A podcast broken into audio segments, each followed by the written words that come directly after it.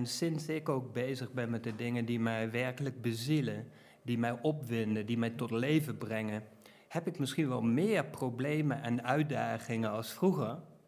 Maar ik ervaar dat niet zo. Ik ervaar het als een fantastisch leven. Maar als je nou zegt, ben jij altijd gelukkig? Dan zeg ik, nee, natuurlijk niet. Niet, ik ben mens. Het gaat op en neer. Leuk dat je weer kijkt of luistert naar weer een nieuwe aflevering van de podcast van Hoop. En vandaag hebben we in de studio Henk Fransen. Henk legt onder andere uit dat de sleutel tot geluk is om je er eigenlijk helemaal niet mee bezig te houden.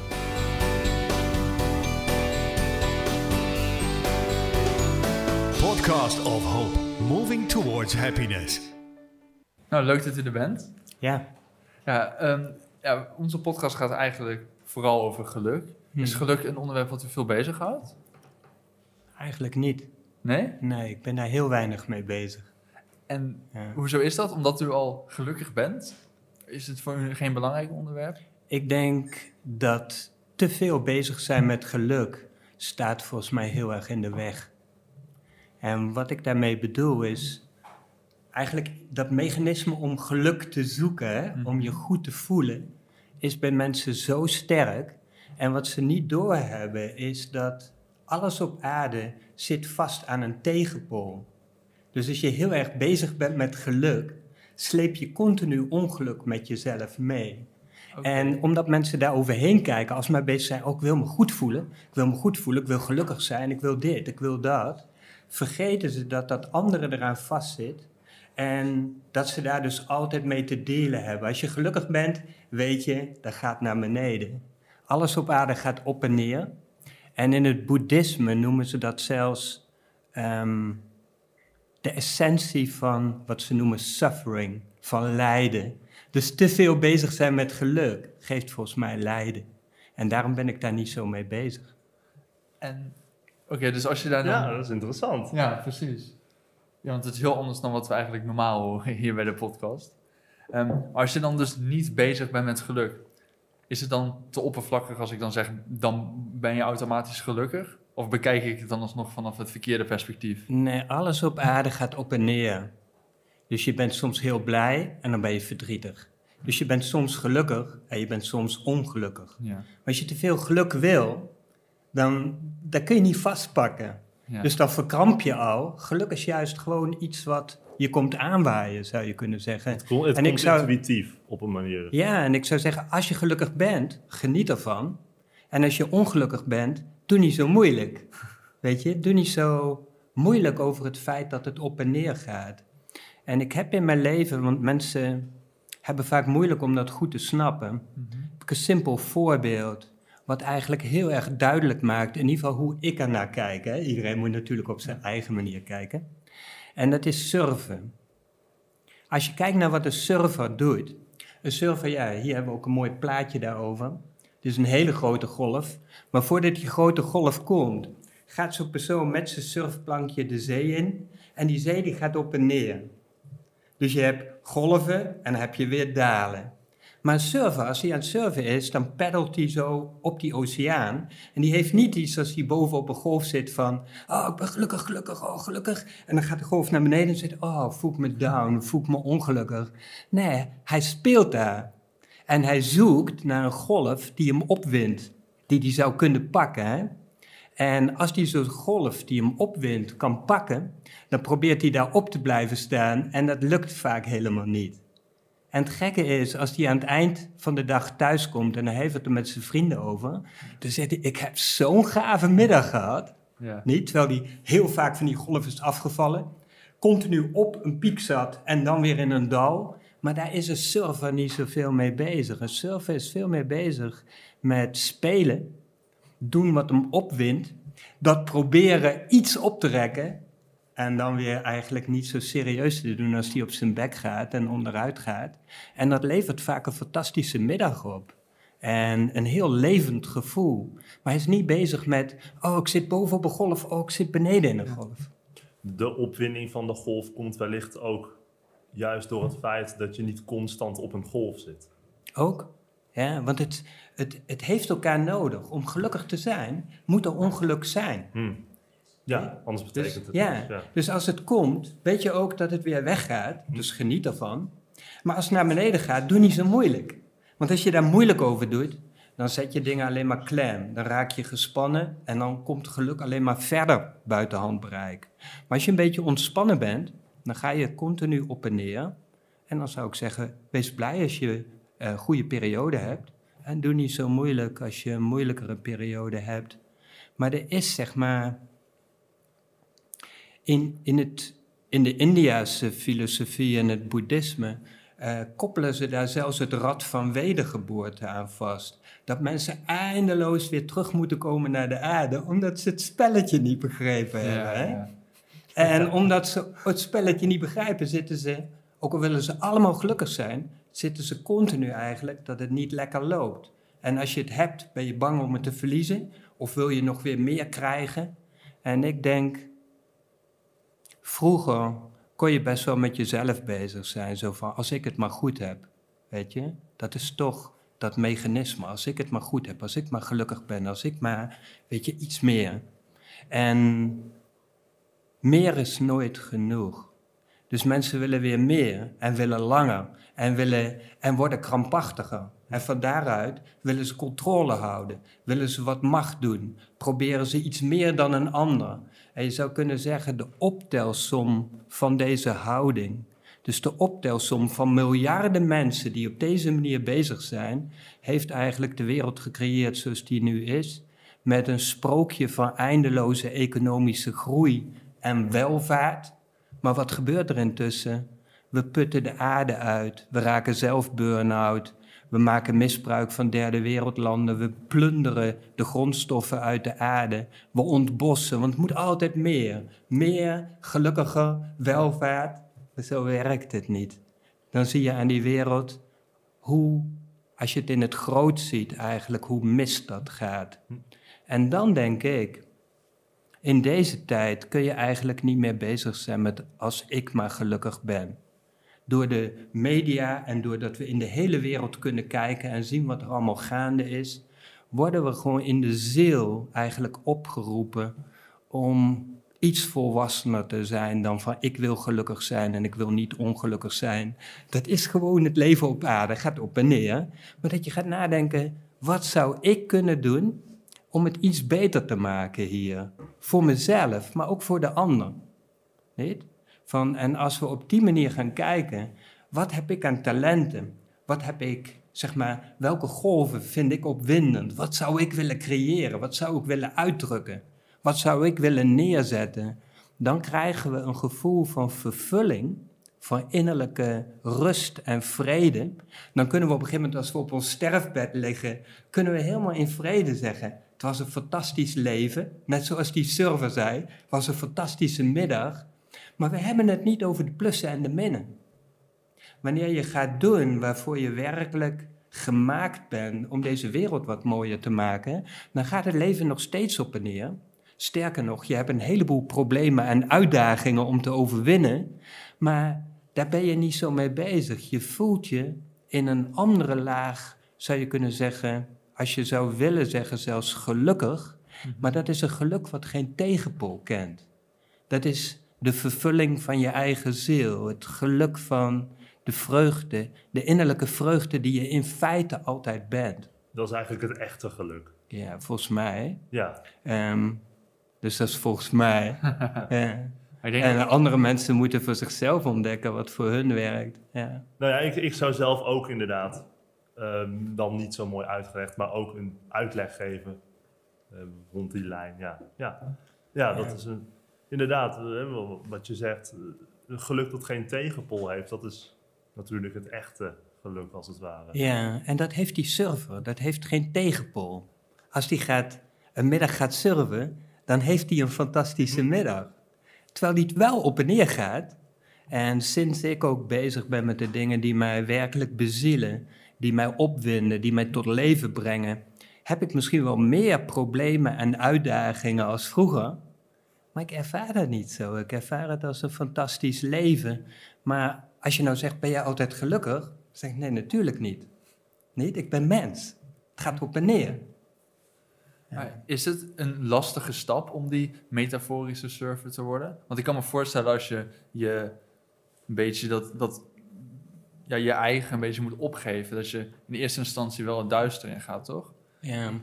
Wat ik zie, is dat mechanisme om gelukkig te willen zijn en daaraan vast te houden. En dat anderen niet te willen, dat is zo sterk bij de meeste mensen, dat het lastig voor hun is om die houding van die surfer te vinden. Maar als je één laagje dieper kijkt naar hoe het leven en mensen functioneren, is het eigenlijk heel erg dichtbij. En het begint bij je interesses. Wat ik zei, wat wint jou op? Wat interesseert jou? Wat jou interesseert, wat jou boeit, daar zit je eigenlijk aan vast, van nature. Hè? Ja. Als kind heb je dingen die jou interesseren, die jou boeien, waar je naartoe getrokken wordt. Wat gebeurt er dan? Dan krijg je extra energie.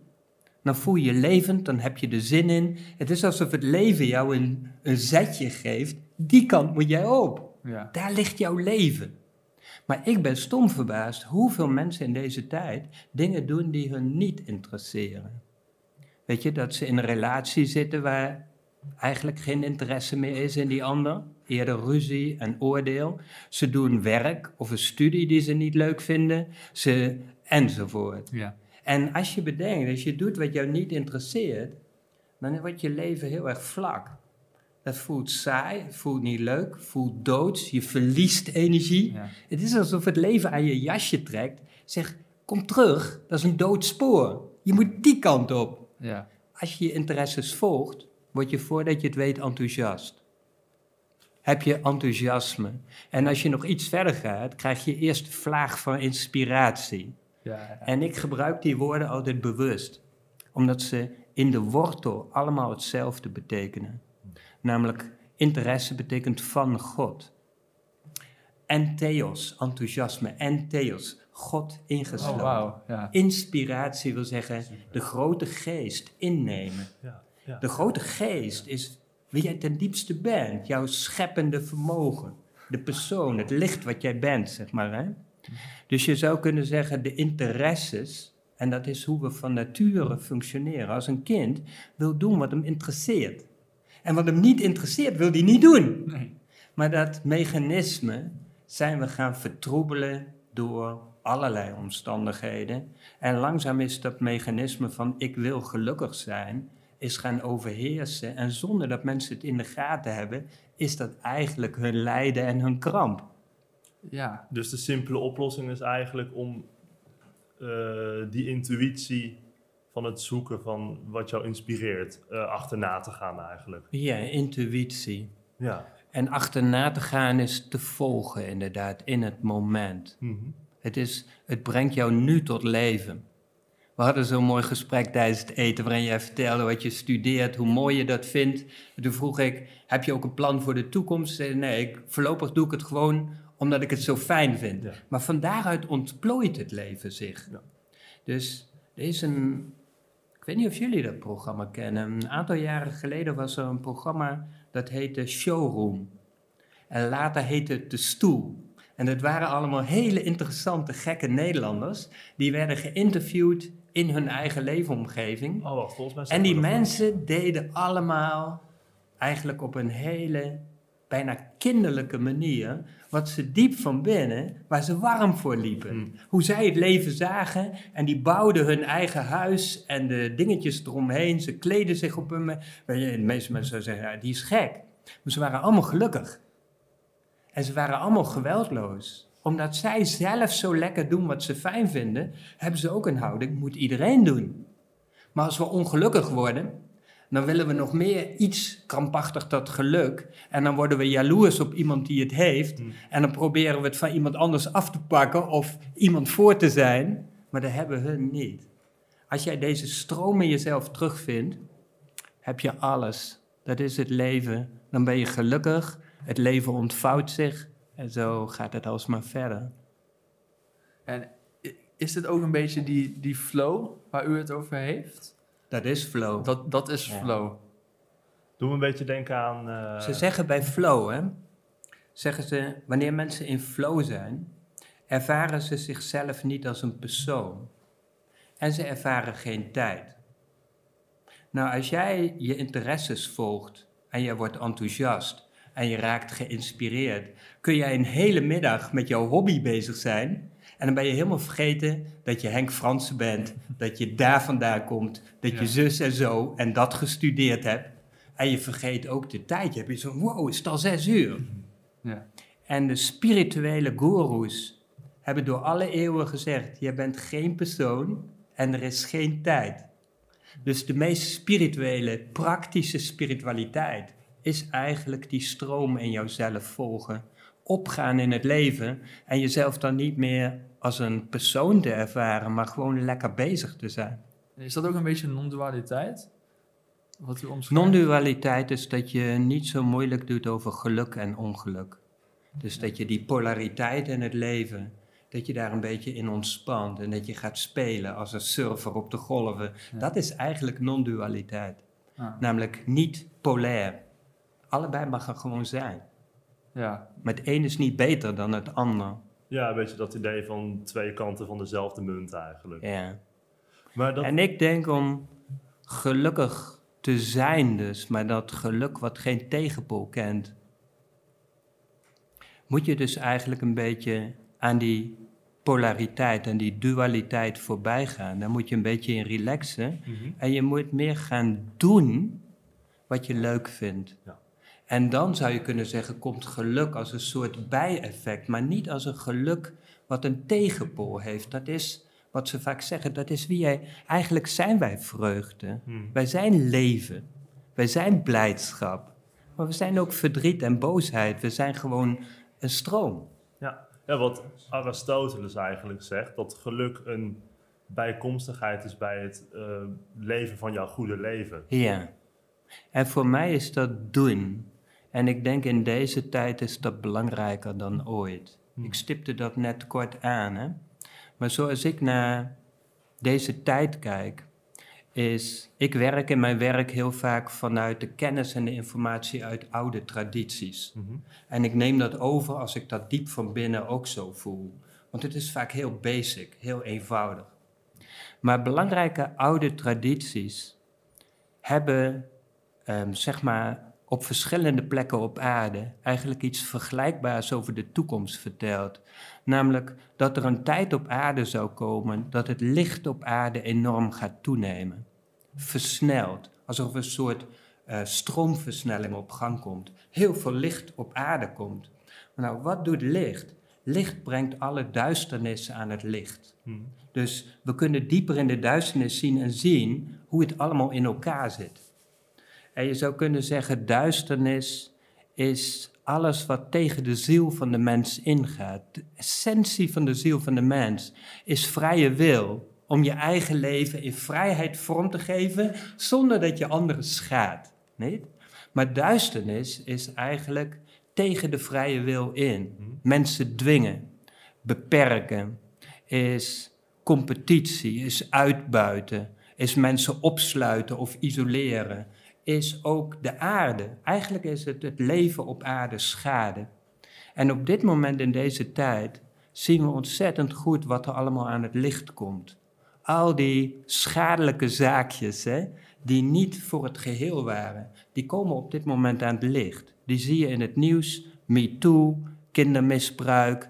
We beginnen te zien wat de multinationals doen, waar overal kinderarbeid achter zit, hoe de aarde wordt geplunderd, hoe we het klimaat verstoren, hoe de ecosystemen naar de knoppen gaan, tot een punt dat je je af kunt vragen of niet of wij nou gelukkig zijn of niet, maar of onze kinderen überhaupt nog een aarde hebben om op te leven.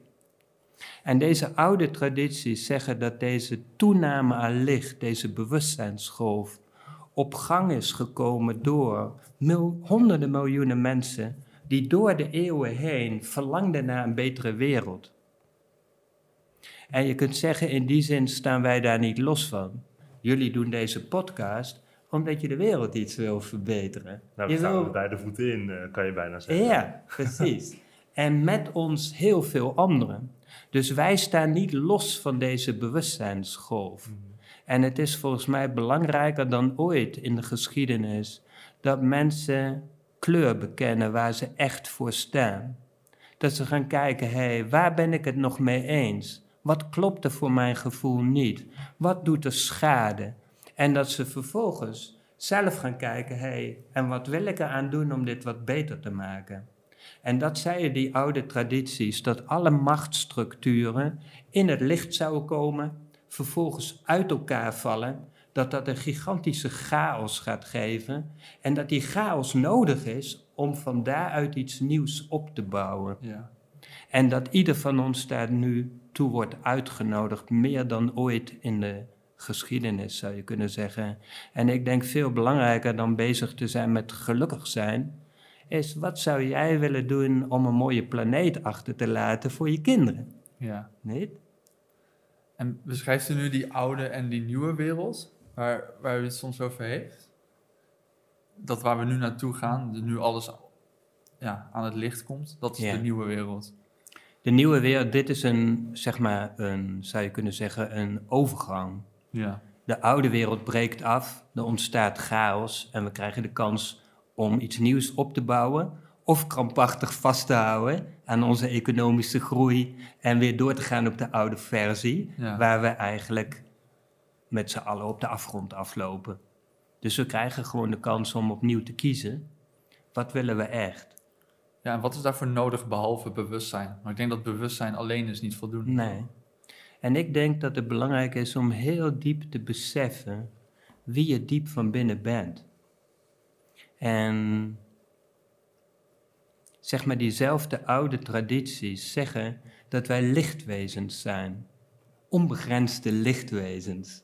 Nou, tot voor kort was dat een hele, noem het spirituele of zweverige uitspraak. Maar de laatste tientallen jaren heeft de wetenschap bewezen dat wij lichtwezens zijn.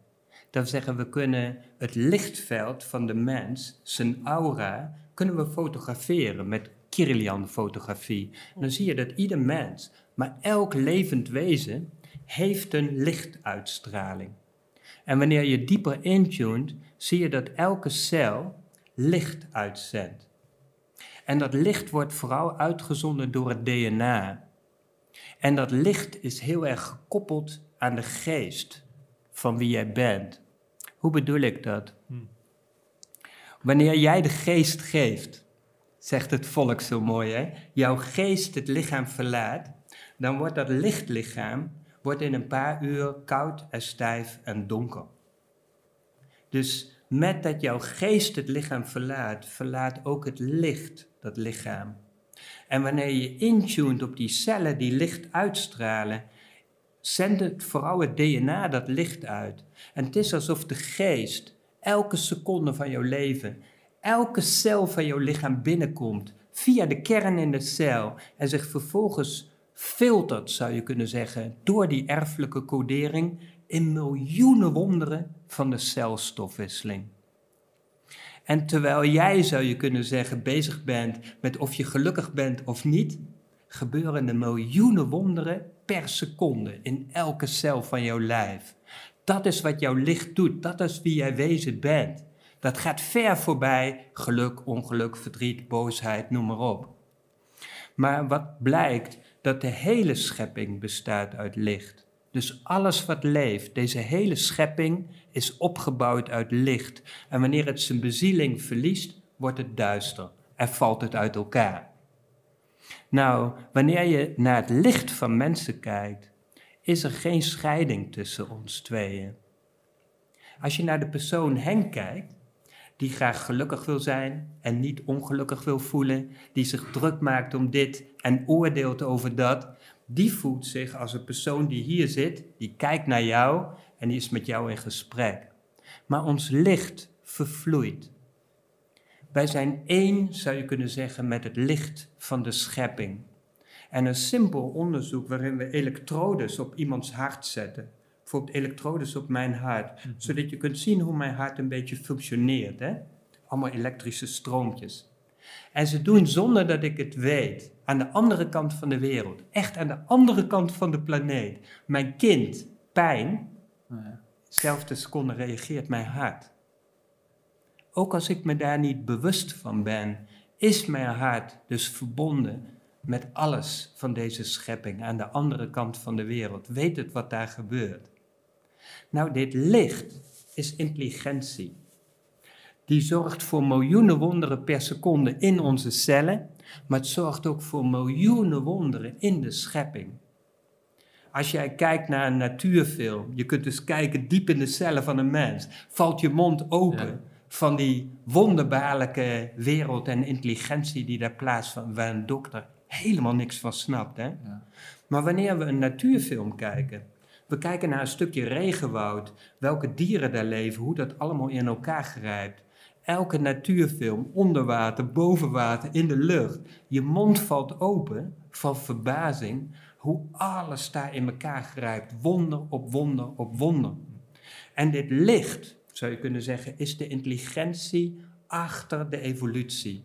Dat is de evolutionaire kracht die het leven op aarde in miljoenen jaren eigenlijk heeft voortgebracht zoals het nu is. Eindeloos creatief expanderend. Wonder op wonder op wonder. Daar ben jij deel van. Nou, de essentie van dat licht, van de schepping, is dat het één groot ecosysteem is. Wat bedoel ik daarmee? Jouw lichaam is een ecosysteem.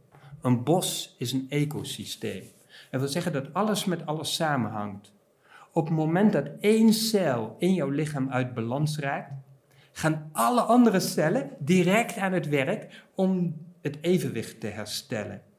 Als in een bos een boom het moeilijk krijgt, is het hele bos direct aan het werk om dat geheel te ondersteunen, om van daaruit zich verder te ontwikkelen.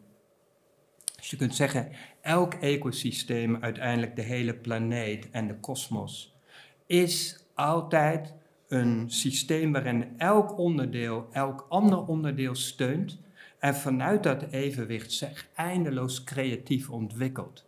Dat is dus wie wij in wezen zijn. Maar hoe leven we? Ik wil gelukkig zijn en de rest kan stikken. Elke dag sterven er anderhalfduizend kinderen per dag van de honger. Nooit begrepen, is nergens voor nodig. Als wij zouden geven om elkaar, wanneer we een planeet zouden creëren wat respect heeft voor al het leven op aarde, mens, dier en plant. En we zouden vanuit die verbondenheid met elkaar leven, zouden we net als een boom, als jij wat te weinig hebt, krijg je van mij. Ja. Dat is wie ik ben. Maar we zijn opgesloten geraakt in een persoontje wat controle probeert te houden over het leven, terwijl die nog niet eens weet hoe zijn cellen moeten functioneren. Ja. En het gebeurt toch. En iedereen weet wanneer die meer ontspant en het leven een beetje gaat vertrouwen, dat waar we het onder het eten ook over hadden, dat er synchroniciteiten op je pad komen en dat je merkt dat het leven wonderbaarlijk in elkaar zit. En als je dan aan het eind van je leven terugkijkt op je leven en je bent wat ontspannen en wat wijzer geworden en je laat dingen wat meer gebeuren, dan zie je plotseling dat er een intelligente kracht in jouw leven aan het werk was. En dan ben je verbaasd hoe op een gegeven moment alle puzzelstukjes in elkaar vallen. En denk je, heb ik me altijd druk gemaakt? Zo mooi had ik het nooit kunnen bedenken. En dat is wat ik eigenlijk de laatste jaren ervaar. Als je je niet zo druk maakt, je bent niet zo bezig met geluk, maar je bent meer bezig met voor het hoogste goed van ieder mens, ieder dier, iedere plant. En je probeert op die dag een beetje opwindend te leven, dan ben je stom verbaasd wat er op een dag allemaal gebeurt, hoe goed het gaat, hoeveel ondersteuning er is, hoe rijk het leven is.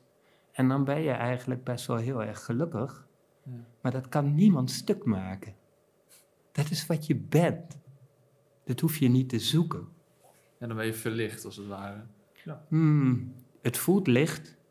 Ja, maar ik denk dus dat we in een tijd leven dat het niet voorbehouden is aan goeroes of meesters of grootse lichtwezens. Ja. Ik zie in mijn cursussen dat met een paar aanwijzingen mensen een beetje die flow ontdekken en dat we dit dus allemaal gewoon zijn.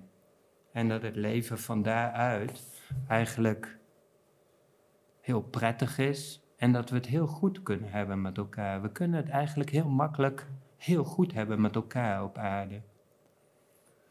Ja, Sorry. nee, ga maar. Ik wilde nog terugkomen op ehm, hè, dat feit dat alles een ecosysteem is. Hè, alles bij elkaar in de hele kosmos. Ehm, en het feit dat een ecosysteem zich eigenlijk bijna vanzelf naar een evenwicht terug beweegt, ehm, zijn, zijn dan de situaties die momenteel spelen, hè? Eh, wat je zegt, ehm, kinderen met honger, oorlog. eh, is dat dan geen deel van het terugbewegen naar zo'n evenwicht? Of hoort dat er dan niet ook gewoon allemaal bij? Ja, helemaal waar. Je kunt zeggen twee dingen. De eerste beweging van een ecosysteem wat uit balans raakt, is te streven naar herstel van evenwicht. Mhm. Maar dat is niet een eindpunt. Er is evenwicht en ontspanning nodig om naar een volgende laag van creatieve expansie te gaan. Mm, mhm. Nee? Dus uiteindelijk is een, de evolutionaire lichtkracht, die intelligentie achter de schepping, achter jouw leven, die ehm, streeft naar eindeloze, nou, wat je ziet, wat er in miljoenen jaren ontstaat. En hoe je aan het eind van je leven iets hebt, wow, zat toch wel heel vernuftig in elkaar. Heb ik me zo druk zitten maken, hè? Maar je kunt zeggen, wanneer het licht toeneemt, dan gaan we zien wat er allemaal niet helemaal klopt. Dan krijgen we een kans om daar nieuwe keuzes te maken. Nou, licht in de Indiase tradities is prana. Mhm. En prana zit in de ademhaling. En in het Westen hadden ze op een gegeven moment een methode voor persoonlijke groei. En dat is rebirthing. Dat is een ademhalingsmethode waarbij je intensiever gaat ademen, waardoor er dus meer prana in jouw lijf komt, meer licht in jouw lijf komt. En wat er dan gebeurt is interessant.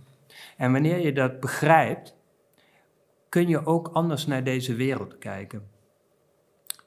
Ik ga ervan uit dat er meerdere luisteraars ook van de podcast of kijkers zijn die ooit rebirth sessies hebben gedaan. Maar voor mensen die dat nooit hebben gedaan, leg ik heel kort uit. Hè? Mhm. Wanneer je meer gaat ademen, ga je alle spanningen, alle krampachtigheid in jezelf ervaren. En je kunt zeggen, waar we krampachtig zijn geraakt, het leven niet vertrouwen, hebben zich overlevingspatronen gevormd. Dan zijn we in de overlevingsmodus geschoten. En om niet alles te hoeven voelen waarvan we, eh, wat we niet helemaal konden verwerken, spannen we onze spieren. En in de alternatieve psychotherapieën wordt dat je lichaamspanzer genoemd. Mensen lopen met allemaal spanningen rond. Zonder dat ze het weten vaak, hè? In hun nek, in hun schouders, maar ook in hun ingewanden, overal eigenlijk. Vaak een frons op het gezicht. Het is allemaal iets van, hoe krijg ik het allemaal goed? Ik ben aan het overleven. Ja. En dat wordt voelbaar als je dieper gaat ademen. Dus je begint allemaal spanningen in je lijf te voelen, waar je enorm van kan schrikken, wat ook heel erg pijnlijk kan zijn. Maar je kan zeggen, het komt in het licht, in je bewustzijn, het is er aan het uitkomen. Dus het is een soort, die intelligentie van de prana weet precies wat hij zichtbaar kan maken, waar je aan toe bent en wat je toe kunt laten om los te laten. Maar je begint die spanningen ook te voelen in je emoties. Die kramp in je spieren, in je, in je panzer, zit ook in dat je bepaalde emoties onderdrukt en andere probeert vast te houden. Maar het zit ook in je denken. Allemaal krampachtige gedachten van ik ben niet goed genoeg, ehm, wat zou die ervan vinden, Eh, ik kan het niet. Dat zijn zeg maar gedachtencirkeltjes wat ook krampen zijn. En zelfs op het spirituele niveau heb je krampen. En al die dingen begin je van binnenuit te ervaren. Nou, wat merk je in een ademsessie? Als die dingen komen, dan krijg je dat mechanisme geluk-ongeluk. Je wil van die spanningen af. Je wil dat gevoel niet hebben. Je wil dat piekeren laten stoppen. Maar je merkt overal waar je je druk over gaat maken, waar je iets aan probeert te doen, waar je van af probeert te komen, wordt erger. Dus op het moment dat je het doet, je zit in een hele oncomfortabele situatie en je ademt. En je wordt uitgenodigd om te blijven ademen en niks te doen. Maar zodra je iets gaat doen, wordt het erger. Maar als je niks doet, wordt het wat rustiger. Maar wanneer je de intelligentie vertrouwt die aan het werk is, dan durf je nog wat dieper te ontspannen en dan houden die spanningen op. Voel je plotseling een deel van je lijf ontspannen. En je voelt dat emoties beginnen te stromen. Ja. En die gedachten worden, beginnen creatief te worden. En wanneer mensen dat een uur of anderhalf uur doen en de ontspanning daarna, ze houden op met ademen. En ze gaan weer ademen zoals ze dat normaal gesproken doen, dan komen ze in extase. Omdat al die spanningen zijn weggevallen, voelen ze plotseling zo'n ruimte en hebben ze iets, wow. En dan beseffen ze plotseling wie ze zijn en hoe simpel het is. Meestal na zo'n ademsessie moet je het dan allemaal nog waar gaan maken in je leven. En daar heb je vaak weer de neiging om weer wat bij elkaar te Ja. pakken aan spanningen. En dan kom je bij je vriend of je vriendin en die zegt, die heeft een beetje ongemak met jouw ruimte. Dus die probeert jou weer terug te krijgen in dat harnasje. Ja, maar als je die ademsessies wat vaker doet, ervaar je eigenlijk dat er enorme intelligentie aan het werk is. Nou, wat zeggen die oude tradities? Die zeggen dat er op dit moment een enorme influx is aan licht. Dus het is alsof de mensheid aan het rebeursen is. Er komt heel veel licht op aarde. En al die spanningen, die zijn niet nieuw. Het ziet er heel na uit. Maar er waren altijd oorlogen. Er was altijd een gevecht. Als het niet tegen een virus was, was het wel tegen een ziekte of tegen een vijand. Ja. Dus al die dingen waren er al. En al die hebberigheid die we beter en beter gaan zien, al dat machtsmisbruik, zat twintig jaar geleden goed verpakt in een pakketje van economische groei en ontwikkelingshulp. Maar de economische groei putte de aarde uit, maakte gebruik van kinderarbeid en de, ehm, zeg maar het machtsmisbruik ehm, was ook op de derde wereldlanden. Dus we beginnen nu gewoon te zien wat er is. Dat hele spanningen komt aan de oppervlakte. Maar het beste wat je nu kunt doen, is je daar niet te druk over te maken. Want net als in een persoonlijke sessie, als je iets met die Ja. spanningen wil doen, worden ze erger, want je geeft er energie aan. Dus nu is het veel belangrijker om deze intelligentie die aan het werk is te vertrouwen. Te weten dat jij ook een deel van dat licht en die intelligentie bent. En daar wat meer bij stil te staan. En van daaruit te kijken, wat kun jij toevoegen aan dit hele verhaal wat op aarde plaatsvindt? Want de geschiedenis is de optelsom van beslissingen van alle mensen bij elkaar. Dus als jij nieuwe, nieuwe keuzes maakt en jij begint dingen opnieuw in te richten en meer mensen doen dat, en dat gebeurt op dit moment in de wereld, dan beginnen we een nieuwe wereld vorm te geven. Dan zeggen we, hé, hey, maar dit willen we niet meer. Hier geloven we niet meer in. Daar luisteren we niet meer naar. Hier geven we geen geld meer aan. Nee, ik stop mijn levensenergie, mijn scheppende intelligentie, stop ik in dit verhaal. Ik geloof hierin. Dit wil ik geven. Hier wil ik iets mooier maken. Dat- En dan krijgen we een andere wereld. Dat is eigenlijk het voordeel van het feit dat er meer licht gekomen is. Dat je Ja. kan zien waar je, het op kan, eh, waar je jezelf op kan richten eigenlijk. Ja, als je nu. Weet je, vroeger was het echt moeilijk te zien. Het zat echt heel mooi verpakt. Tientallen jaren trapten we in het verhaal van economische groei en ontwikkelingshulp. Dachten we, we doen iets goeds. Maar als je het verder ging uitzoeken, was een en al ellende wat daar gebeurde. En misbruik en eh, uitbuiting, noem maar op. En dat gold voor allerlei dingen. Maar nu kunnen we het zien. En nu is het makkelijker om te zien. Maar dat verplicht ons ook om te kijken, en ik, hoe sta ik hierin? En dat moet iedereen voor zichzelf uitvinden. En daar zou ik zeggen, volg wat je diep van binnen in je hart voelt. Want zeg maar, dat licht, dat ecosysteem is altijd voor het hoogste goed van al het leven. En jouw hart is ook altijd voor samen. Je hart is nooit, als ik maar gelukkig ben, je hart is, hoe kunnen we dit op een manier doen dat we er allemaal gelukkig van worden? Dus als je naar je hart luistert, zo goed en zo kwaad als dat je dat kunt, dan zit je in de goede richting en dan opent zich dat wel verder. Ja. En je moet je overgeven als het ware aan, aan dat licht. Dus dat moet je. Ja, dat moet je door je heen laten stromen, als ik het goed begrijp. Het licht is waar jij leeft. Dat is wat die surfer zo leuk Ja. vindt om te doen, hè? Ja. En dat is waar jij enthousiast, van- waar jij tot leven komt. Daar is dat licht, daar beginnen je ogen te fonkelen. ja. Daar, ja, daar, daar voelen mensen iets, weet je, daar gebeurt iets. Dus waar kom jij tot leven? Maar wij komen niet tot leven met het zelf beter hebben. Wij komen tot leven wanneer we iets kunnen betekenen in de samenleving. Wanneer we. Ik hoorde dat een van jullie projecten ook van eh, de podcast of Hope is om jongeren ehm, een soort stage te laten doen waarin ze werkelijk iets bijdragen aan de samenleving. Ja, de Dat is een bijzondere ervaring om te hebben. Dat voel je, hé, hey, dat doet me eigenlijk beter als een computerspelletje. Dit, dit Ja. raakt echt ergens een snaar van binnen. Want het raakt je ziel. Ja, en is dat een soort van drang die dan bij iedereen eigenlijk van binnen er al in zit? Ja, wat ik zei, er zijn... Bij kinderen zie je dat dat een heel natuurlijk principe is, maar we Ja. zijn het als volwassenen vaak heel erg kwijtgeraakt. En dan moet je soms echt oprecht op zoek gaan.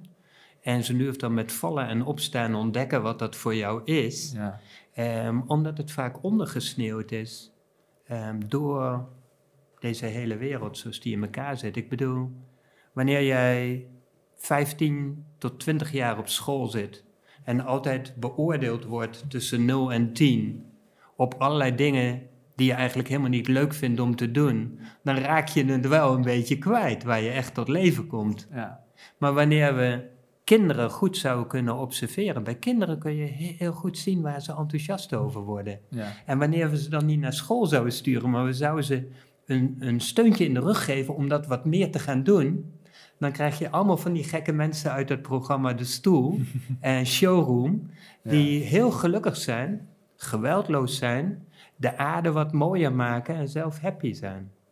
Dan worden we allemaal gewoon lekker gek. Ja, Ja. want we zijn ook eigenlijk. Lekker gek, maar lekker vredig. Dat dan weer wel, ja. Ja, vergeet. Nou, op dit punt vragen we eigenlijk altijd naar een voorwerp. Want we vragen onze gasten om een voorwerp mee te nemen. Ja. Ehm, maar heeft u, heeft u een voorwerp meegenomen? Ja, ik heb mezelf meegenomen. Ah, ja, ik, dacht al, ik denk dat Ja, je moet hem voelen. geen orthodox antwoord op deze vraag, dacht ik al. Nee, ik denk, ik denk echt. Kijk, ik heb in mijn leven zoveel mensen gezien die het goed voor elkaar hadden. Die hadden eigenlijk alles wat ze nodig hadden. Stel, iemand die heel veel goud heeft. Maar dat garandeert helemaal niks. Hmm. Maar als je zelf ontdekt dat alles wat je in je leven aanraakt, dat je dat in goud kunt veranderen, dan heb je iets wat heel kostbaar is, wat een heel bijzonder voorwerp is, namelijk jouzelf, wat Ja. niemand jou kan afnemen. En ik zeg wel eens, als je kinderen hebt en iemand wil jouw kind kopen, Mhm. die krijgen ze niet voor een miljoen. En ik zou misschien heel graag 100 miljoen willen hebben, Ja. maar ik ga mijn kind niet verkopen voor 100 miljoen euro. En jij zelf bent nog veel kostbaarder dan dat. Jij bent licht. Je bent pure intelligentie van de schepping zelf. Het drukt zich uit in die miljoenen wonderen per seconde die continu plaatsvinden. En het drukt zich uit in onze scheppende vermogens. Wij zijn scheppers. Wij kwamen naar de aarde met een plannetje om het mooiste wat in ons hart leeft, om dat ook echt op aarde neer te zetten, om dat te creëren. We kwamen allemaal naar de aarde om het hier nog wat mooier te maken. Als iedereen dat doet, Ja. heb je een paradijs. Jij bent het meest kostbare. En zonder jou is de schepping niet wat die nu is. Dus ik ben mijn eigen voorwerp. Ja. Daarnaast kan het heel goed zijn om krachtvoorwerpen te kiezen. En wat mij altijd treft is, ik heb heel veel patiënten gehad die het moeilijk hebben. En die hebben geen krachtvoorwerpen. Terwijl dat is wat je kan helpen. Terwijl de meesters die ik heb leren kennen, Mhm. de mensen die grote voorbeelden voor mij, shamanen, die een enorme impact en controle op hun leven hebben vanuit zuiverheid, die hebben allemaal krachtvoorwerpen. De mensen die ik ken die gelukkig zijn en succesvol in het leven, hun hele huis bestaat uit dingen die hun kracht geven, die hun inspireren, die waarde voor hun hebben. Mooie foto's, mooie meubels, dingen die een speciale betekenis, dingen die ze hebben gekregen. Bijna alles wat ze in huis om zich heen zien, geeft hun kracht. En ik denk dat het heel waardevol is voor ieder mens, want het leven op aarde is ook ehm, uitdagend. Daar zitten grote plussen en minnen. En wanneer je je licht oppakt, krijg je ook een heleboel problemen voorgeschoteld. En dan is het fijn om krachtvoorwerpen te hebben om je te steunen.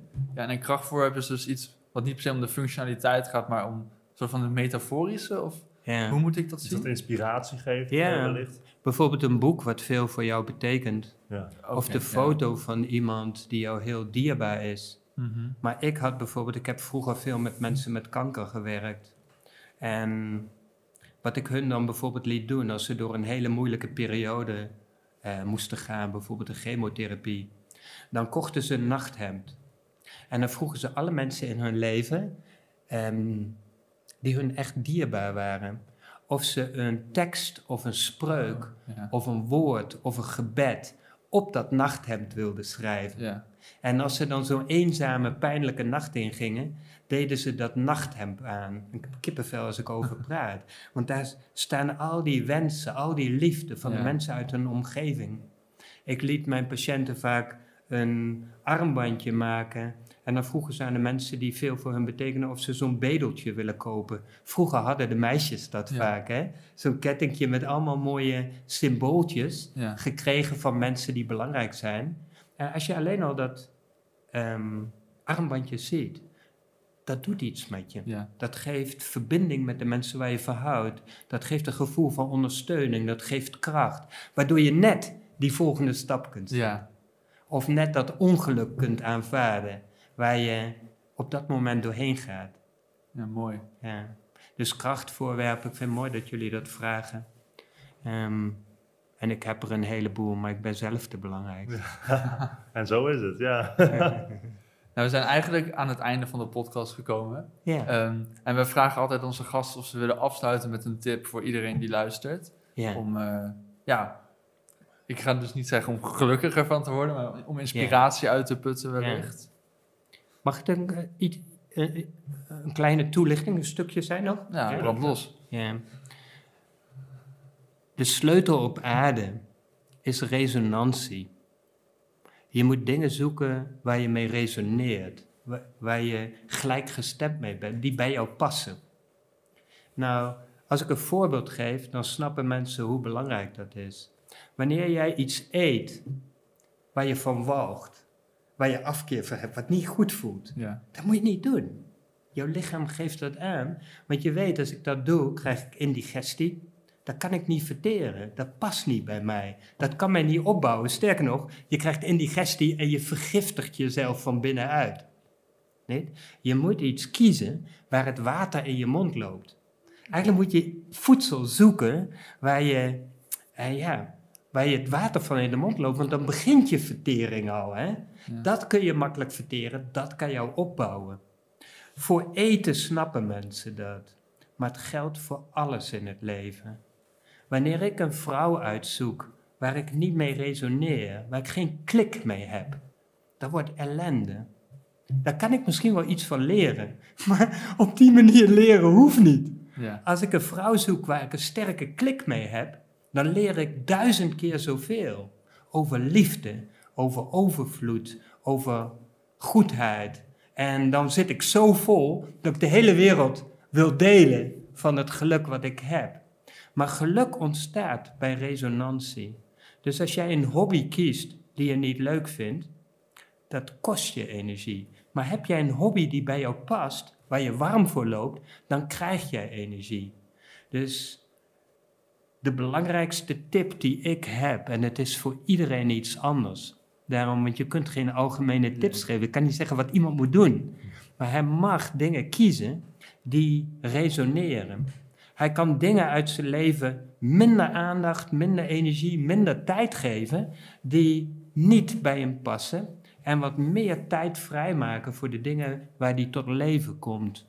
En dan kom je in het verhaal van deze podcast terecht. Dus resonantie voor alles in je leven. Doe minder waar je niet mee resoneert. Doe meer waar je wel mee resoneert. En voordat je het weet, wordt je leven fijner. Kom je in flow. Voel je je gelukkig en wil je dat met iedereen delen. En wens je dat iedereen zo. Maar zo simpel is het leven. Van binnenuit kun je het voelen. Maar zoveel mensen volgen het niet, hè? Ja, nou, prachtig. Wonderlijk. Ja, Ja. goede tip inderdaad. Ja. Ja, nou heel erg bedankt dat u hier uw verhaal wilde doen. Ja, en jullie bedankt voor. eh, Ik vind het leuk ook op buiten de podcast jullie een beetje hebt leren kennen en jullie Ja. bezieling om dit met de wereld te delen. En wat daar allemaal nog achter zit. Respect, dank je. Ja, nou, insgelijks. Dank u wel. eh, dank u wel. Leuk dat je keek of luisterde naar deze aflevering van de Podcast of Hoop. Iedere zondagochtend komt er een nieuwe aflevering online op iTunes, Google Podcasts, Spotify en je kan ons zelfs bekijken op YouTube en podcastofhoop.nl. Vergeet ons ook niet te volgen op Facebook en Instagram. En heb je nou een suggestie voor de podcast of wil je zelf een keer je verhaal komen doen? Stuur dan een mailtje naar podcast.hoop-xxl.com. Tot ziens. De wereld waarin we leven biedt nog geen gelijke kansen. Voldoende eten en drinken. Een adequate opleiding. Goede gezondheidszorg. Vrede en geluk is niet voor iedereen weggelegd.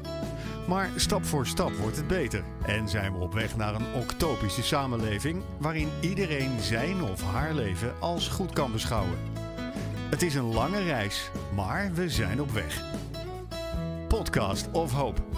Moving towards happiness.